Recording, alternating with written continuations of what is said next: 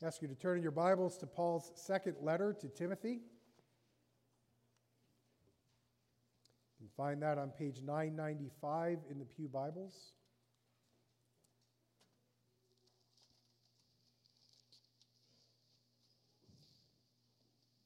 We're in chapter 1 in our new series, 1 Timothy.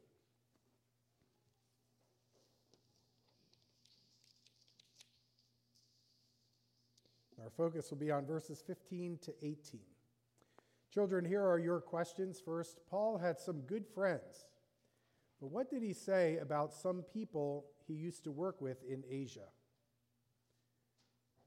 Two, why was Paul thankful for his friend Onesiphorus? And three, can you name three things good Christian friends do for each other?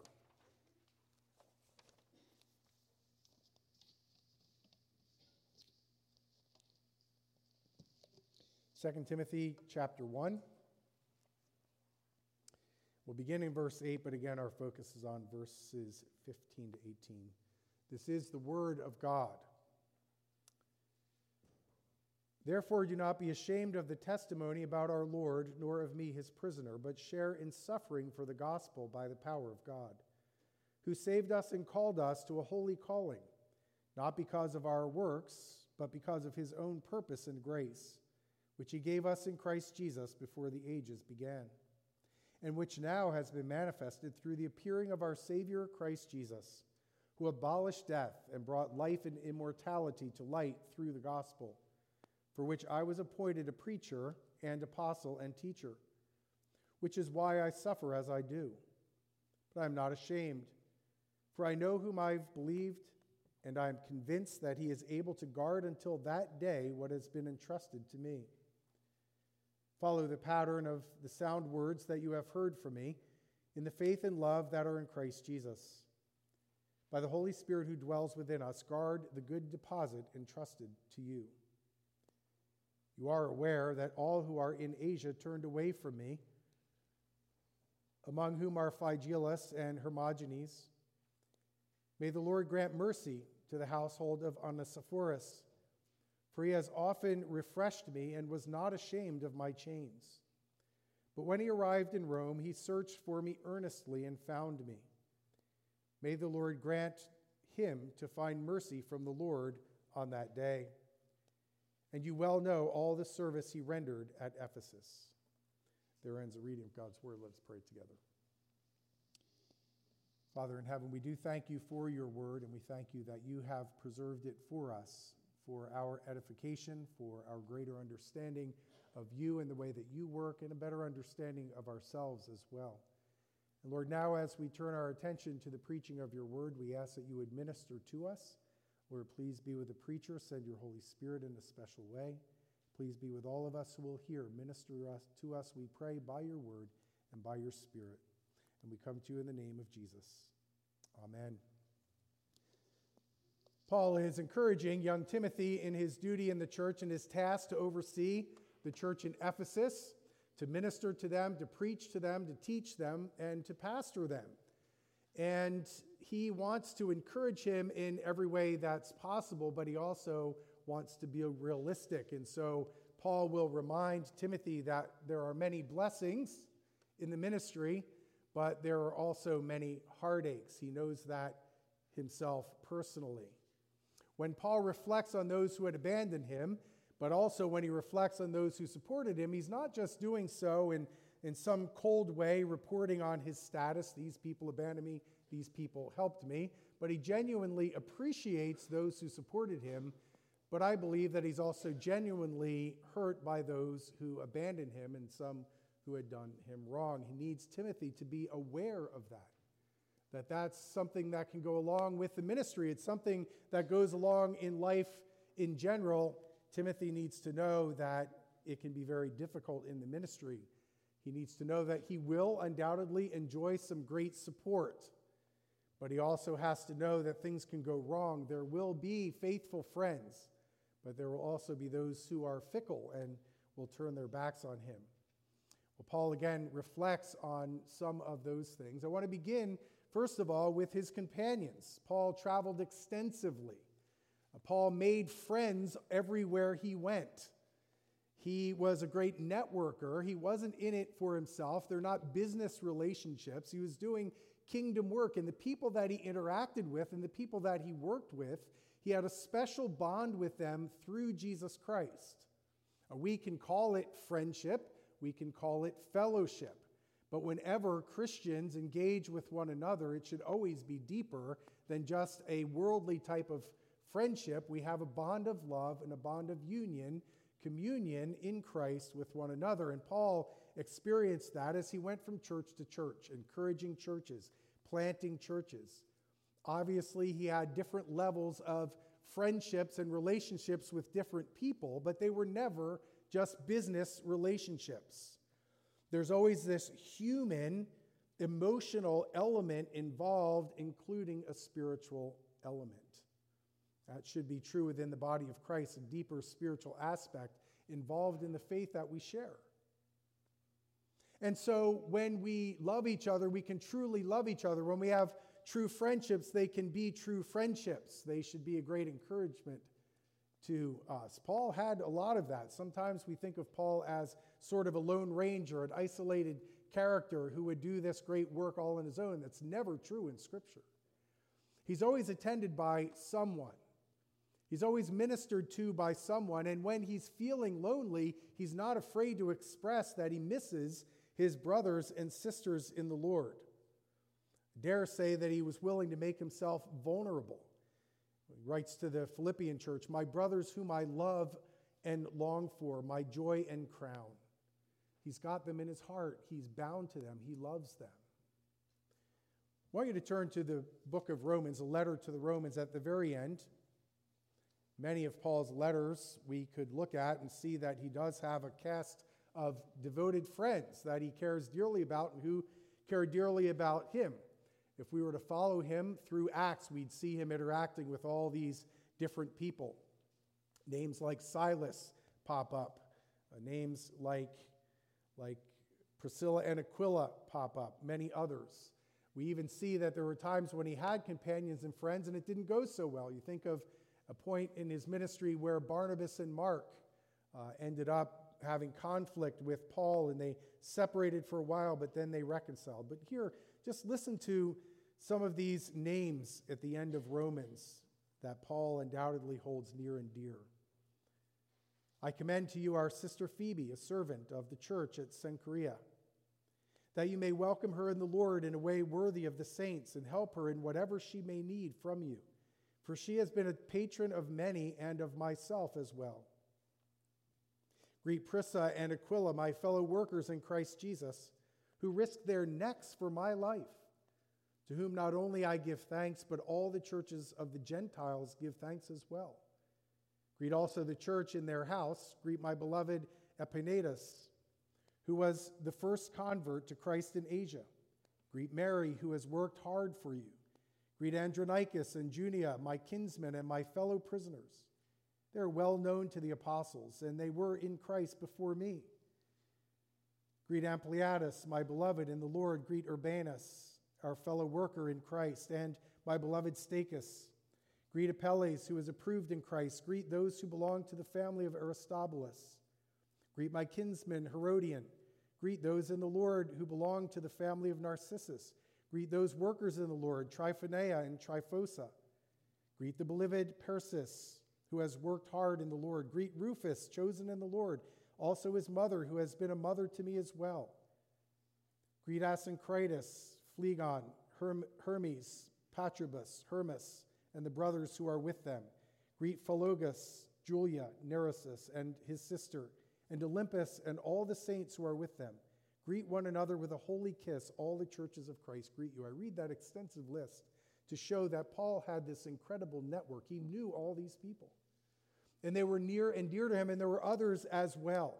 But you see how supportive so many of them were, and Paul never took that for granted. Paul was not afraid to express his affection for them, Paul was not afraid to befriend them. He expressed his deep love for Timothy in this letter. And then we read about this man, Onesiphorus who was a devoted friend who probably risked his life looking for Paul in Rome. This dear man who Paul cherished, may the Lord grant mercy to the household of Onesiphorus, for he often refreshed me and was not ashamed of my chains. But when he arrived in Rome, he searched for me earnestly and found me.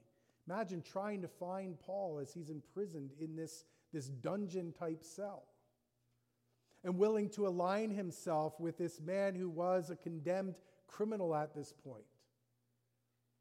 But what a faithful friend, and he prays that the Lord would bless him. I couldn't help but think when he prays for this blessing of, of when Jesus is talking about uh, the sheep and the goats, and he talks about who the sheep were and what they did, that, that you visited me in prison. So when Onesiphorus visited Paul in prison, it was like he was visiting in essence, Christ himself because Paul belonged to Christ. And so you see this wonderful bond here. But then there were the deserters as well. And while for Christians, because of our fellowship in Christ, because of that, since our relationships can be deeper, our fellowship stronger, so the sorrow and hurt is even deeper when things go wrong. And Paul experienced that many times along the way from outsiders constantly going after him, but even from insiders within the church, those who professed Christ. Some out of jealousy, some out of spite would seek to undo the apostle himself. Along the way, many would try to undo him. And here, in particular, in Asia, he was abandoned. He's feeling that now. He's in prison. The only one with him is Luke. This Onesiphorus found him, but he's feeling lonely and in pain, and he looks back at what happened in Asia, and he was completely abandoned by those in Asia. Who knows why? Perhaps because the circumstances were dangerous. Paul was probably in prison because of trumped up charges. The Romans would not imprison him because of his religion, they would imprison him for perdition or for starting to try some political maneuver, but he finds himself in jail. Behind it is an attempt to stop the gospel, for sure, because the gospel turns things upside down wherever it's preached. But here, Paul finds himself very lonely in jail, and he's not afraid to name two in particular who were probably leaders Phygelus and Hermogenes. Deal with some some things later about people like them. But Paul feels abandoned. It's where he finds himself. And he doesn't want Timothy to be cynical about trusting people, but he also doesn't want him to be naive. That there are those who will abandon, there are troublers. When I think about Paul being abandoned, when I think about others being abandoned, I can't help but think about one of my heroes in history, William Tyndale, who set out to translate the Bible in English so that people like us way down the road could read the Bible in our own language. But he was naive about one particular shady, slimy individual, Henry Phillips, who betrayed him acted like he was a Christian, acted like he was for the propagation of the gospel, supported the work, befriended him, but because he was a criminal himself, he turned on Tyndale, turned him in, and it eventually led to Tyndale's execution. Timothy, don't be cynical, but don't be naive. Some people can be very clever and deceptive and do great damage. And so he wants to encourage Timothy, but he doesn't want Timothy to be a foolish young man.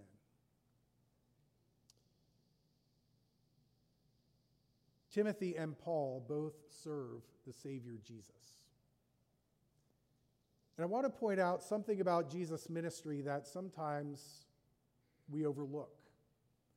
When Jesus came and suffered, he did so for our redemption. But there's an element in his suffering that's relational, very relational. We often think of him being tempted in many different ways. But there's an aspect in this thing that we call fellowship or agape or friendship that Jesus experienced. that he can sympathize with folks like us. He could sympathize with Paul, he could sympathize with Timothy. So I want us to consider some of that aspect of Jesus' ministry. Jesus certainly had friends. He was well assisted by the apostles. They were very devoted to him. They wanted to care for him. He was their rabbi, he was their leader, and they loved him. Jesus had many disciples that were supportive. I'm always struck by the fact that the women that supported Jesus tended to be the most consistent in their devotion to him. They were limited in their ability to care for him or protect him or any of the other things that the apostles thought that they were maybe supposed to do, but the women were faithful. I want to read from Luke 23 27 to just give us a sense here, Jesus is being led to the cross. And just being struck by these devout women, which Paul, by the way, had many devout women in his ministry, Timothy could expect the same. This is Luke 23 27. And there followed him a great multitude of the people and of women who were mourning and lamenting for him. Turning to them, Jesus said, Daughters of Jerusalem, do not weep for me, but weep for yourselves and for your children. For behold, the days are coming when they will say, Blessed are the barren and wombs that never bore and the breasts that never nursed. Then they will begin to say on the mountains, Fall on us, and to the hills, Cover us. For if they do these things when the wood is green, what will happen when it is dry? And he goes on to talk about them and to warn them. We discover that in Mark, they still follow, they still attend, they're still there, even when he's being crucified. And so Jesus did have those who were devoted to him without question. Jesus especially appreciated as he walked the earth, even in his humility, that the Father was always there for him always near to him. So that even when the apostles seemed faithless, and even when his disciples, many of whom proved faithless, and even when the women were helpless, his father was there.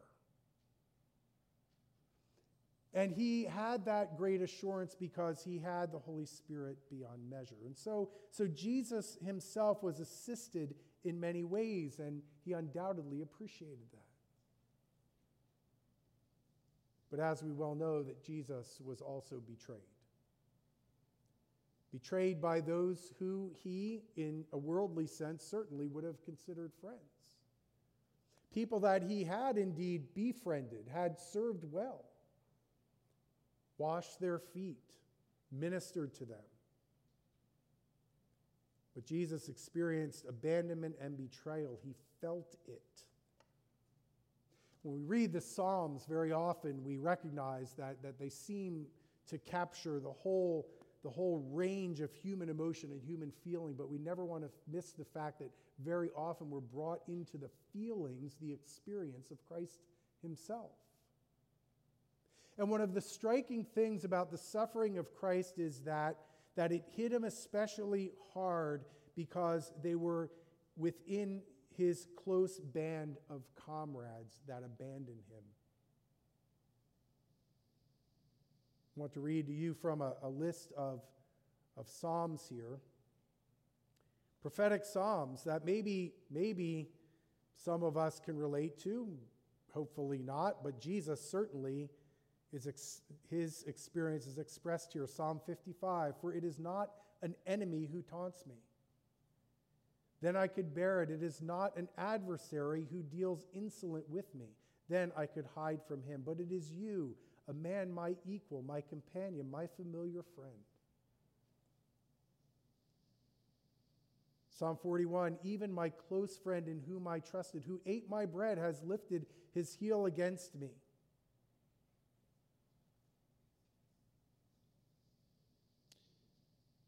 Psalm 88 You have caused my beloved and my friend to shun me. My companions have become darkness. Certainly, many of those speak to Judas, but they speak to others as well. Jesus would experience this. When he came to earth, his own people did not receive him. Even his own family didn't understand him, didn't believe in him at first. He was despised and rejected. When he said hard sayings, his disciples, some of them, would turn from him and leave. Some would abandon him because they were disappointed because Jesus, in their mind, wasn't who he was supposed to be. He is betrayed by Judas. When he's arrested, he's abandoned by his closest band of followers. Jesus understood what it meant to be forsaken, to be abandoned by, by friends, by people who were supposed to love him, supposed to care for him. He understood, he felt it, he knew it. And as if it couldn't get any more intense when he's on the cross, he experiences that experience that can only describe hell. My God, my God, why have you forsaken me? Here he experiences separation from the Father.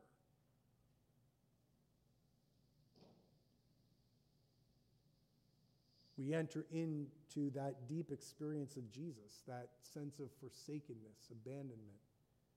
Certainly, ultimately, for the sake of our redemption, but also to give him the ability to sympathize with us as our great high priest. Even on the cross, The very father he feels forsaken by, he's crying out to and commends his spirit to him. Even the people that are crucifying him, forgive them, for they know not what they're doing. Later, he'll be reconciled to the apostles and he'll reinstate Peter. Even in being rejected and despised, Jesus proves himself to be a friend of sinners. Certainly, some are beyond saving, some are beyond restoring. Judas is a son of perdition. But Jesus proves himself to be a friend of sinners.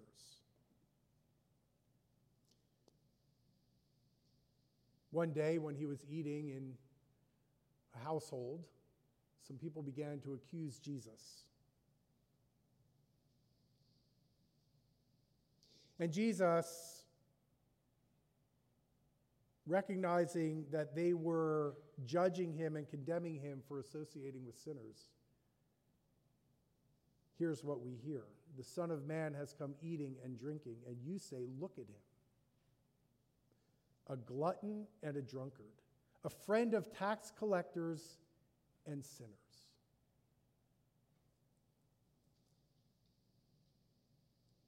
When you read that, where do you find yourself? Do you find yourself with Jesus' accuser saying, Yeah, those sinners? How can Jesus be friends with those sinners?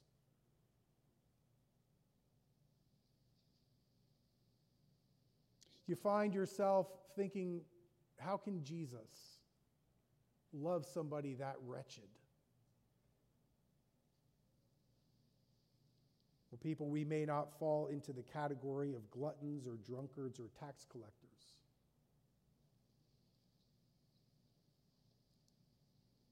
But guess what? We're among the sinners. And Jesus has befriended us.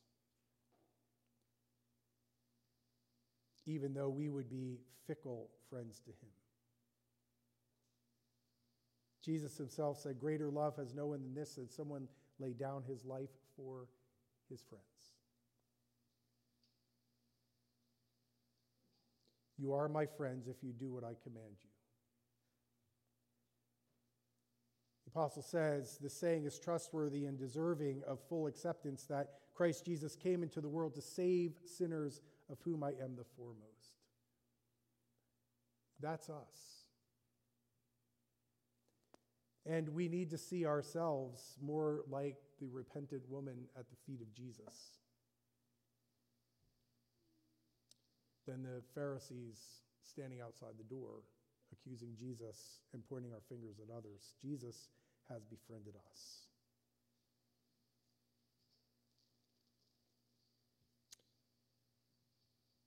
But what about our issue of friendship? A little bit of application here. So, yes, we, we look at, at Paul, Paul's struggles, Paul's pain, warning Timothy. We look at Jesus who can enter into our experience. But what about us? The word about being a pastor, since this is written to Timothy, a pastor, there are tremendous privileges of being a pastor, but there are also always risks. And it's amazing in the ministry how sometimes those who had been your greatest supporters can end up turning their backs on you. You rub them the wrong way, and you're knocked off that pedestal that you were never supposed to be on to begin with.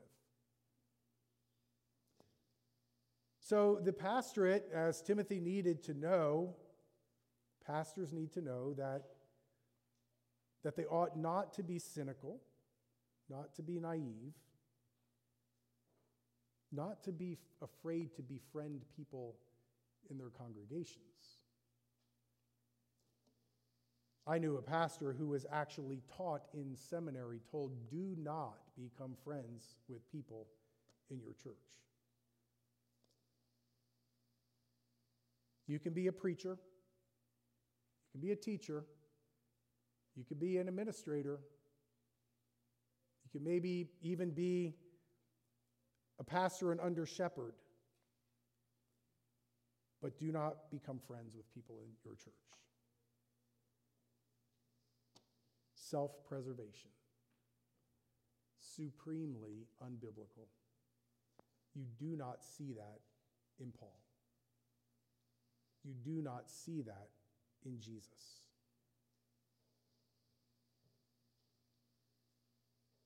But there can be times when that abandonment does take place.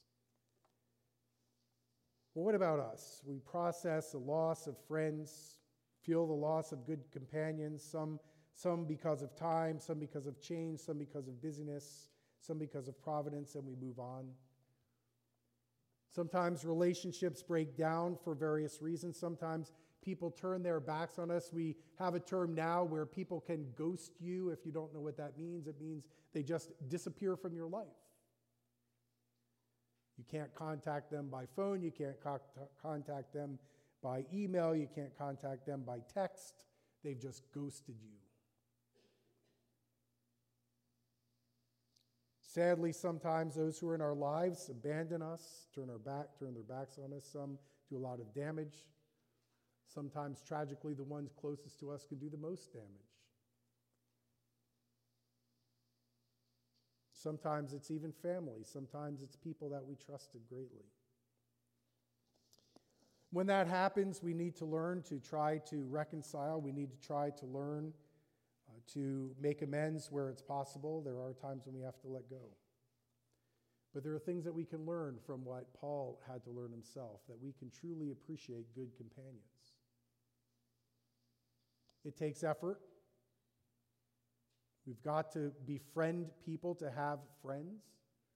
One of the strangest things I heard from somebody who visited a church once, and they said, Well, I'd like to get to know people in the church. And the person, one of the people actually said, I have enough friends. wow. Um, it's not kingdom thinking. At any rate, not only can we appreciate the good friends we have, but we need to be good friends. To encourage, to refresh, that's what Onesiphorus did for Paul, to refresh, to edify, to encourage and build up, and sometimes to correct and to help each other out in this thing that we're going through called sanctification.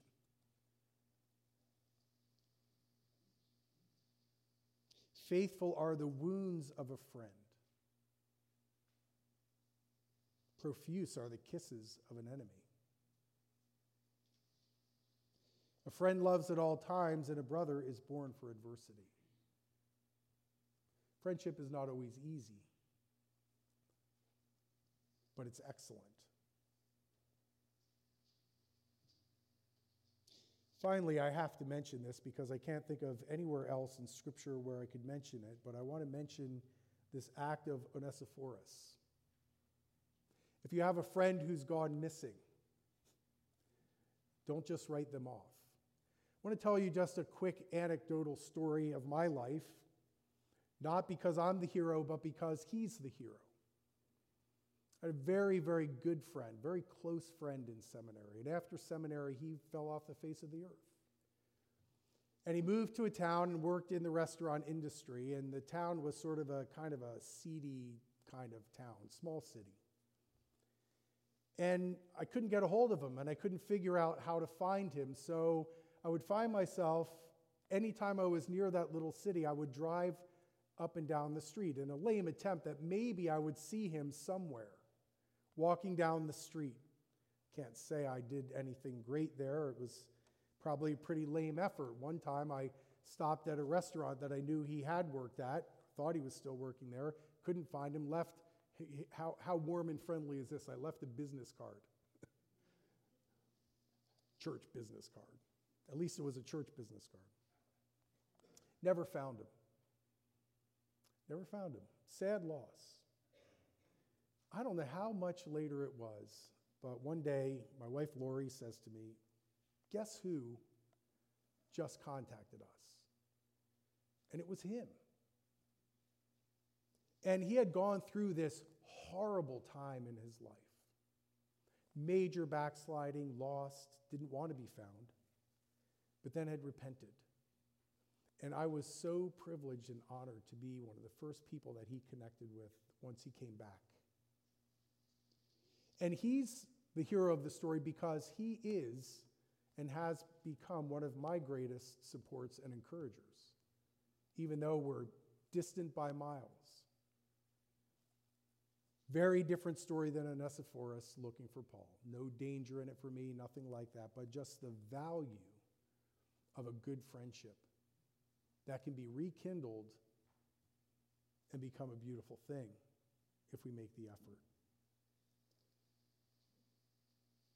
Well, finally, this we need to have good friends, good support.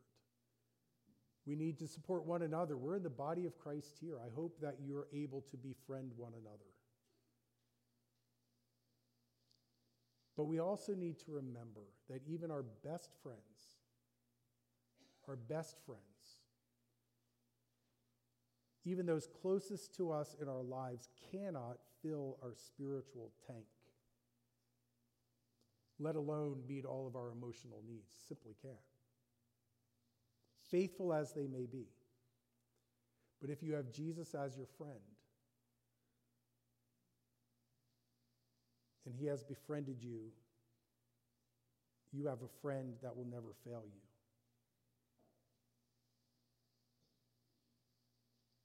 Hopefully, you'll never experience those horrible negative feelings of betrayal, of abandonment, of rejection of friends who become enemies. But even then, as we will sing, friends may fail me, foes assail me. He, my Savior, makes me whole. Let's pray.